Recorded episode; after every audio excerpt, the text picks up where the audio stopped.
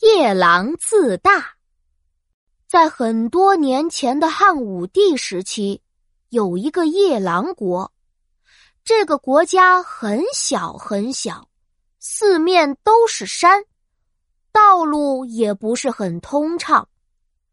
夜郎国的国王从来没有去看过外面的世界，他还以为夜郎国就是世界上最大的国家呢。我夜郎国真是太大了，得走3天3夜才能够走完整个国家呀！太大了，太大了！夜郎国真是世界上最大的国家。这一天，夜郎国王带着大臣们在自己的国家游玩，他看到一座高山就说：哎呀呀，我们夜郎国的这座山好高啊！天底下还有比这座山更高的吗？大臣们为了让国王高兴，连连摇头说：没有，没有，天底下再没有比我们夜郎国更高的山了。那是当然。夜郎国王骄傲地昂起头。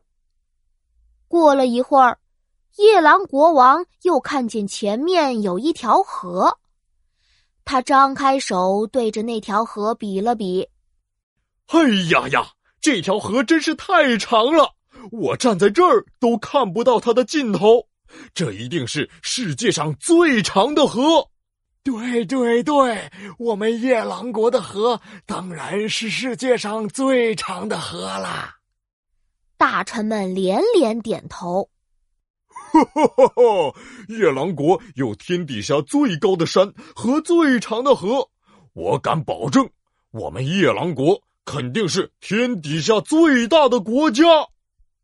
国王得意的大笑：您说的一点都没错，您就是世界上最大国家的国王。大臣奉承着说道。夜郎国王高兴极了，从那以后，无知的他就坚信夜郎国是世界上最大的国家了，再也不把其他国家放在眼里。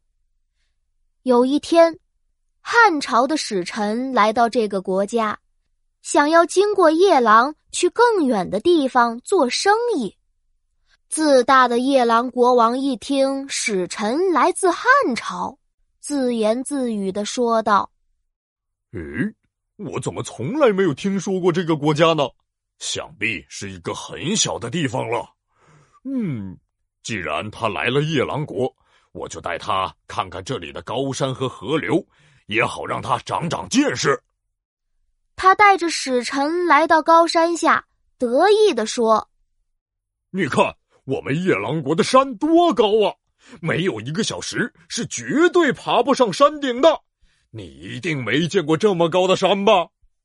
使臣特别惊讶，他看着眼前矮矮的小山丘，疑惑地说：像这样的小山丘，我们汉朝到处都是，而且我们汉朝最高的山要爬7天7夜才能到山顶呢。夜郎国王听了有点不高兴了，心想：这个使臣可真会吹牛，等会儿让他见识见识我们国家最长的河流，我看他怎么说。于是夜郎国王又带着使臣来到了夜郎国最长的河流面前，他骄傲地说：我们夜郎国的这条河很长很长，坐船要坐2个小时才能到头呢。你们汉朝一定没有这么长的河流吧？使臣看了看眼前的河流，笑着说：我们汉朝的河流从高山上流下来，一直流到大海，坐船的话10天10夜都到不了大海呢。要知道，在我们汉朝，像这样的河流多得数也数不清的。夜郎国王一点儿也不相信，他指着使臣的鼻子说：哼，你胡说，我们夜郎国是世界上最大的国家，你们汉朝我听都没听过，能有多大呀？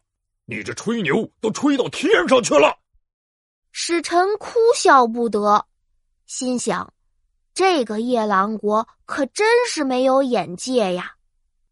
他笑着拿出随身带着的地图，指着地图对夜郎国王说，您看，这儿是我们汉朝，这儿是您的夜郎国。如果说汉朝像一棵大树那么大，那夜郎国就只是一片树叶。